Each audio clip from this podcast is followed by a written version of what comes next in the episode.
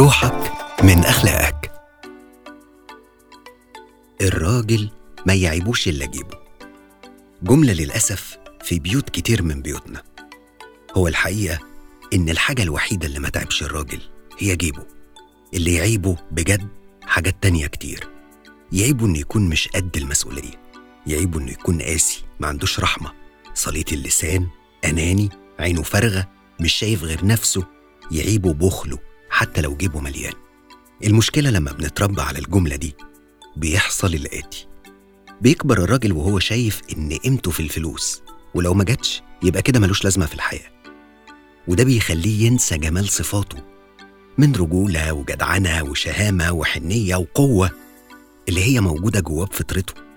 وبيبقى كل همه في الحياة إزاي يجيب فلوس وبالتالي ينسى يعيش ويفرح ببيته وبعياله.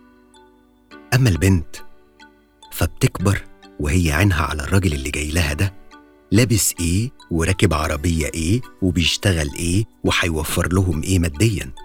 من الآخر بقى ما كانت اي تي ام بالنسبة لها.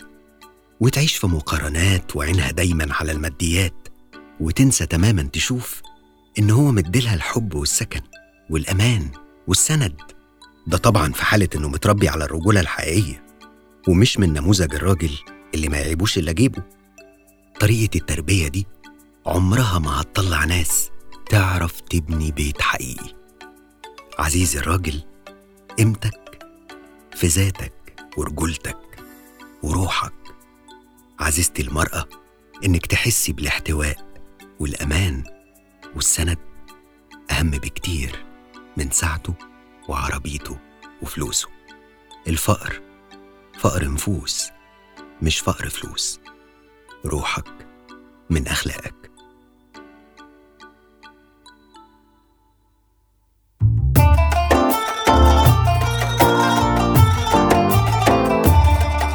روحك من أخلاقك.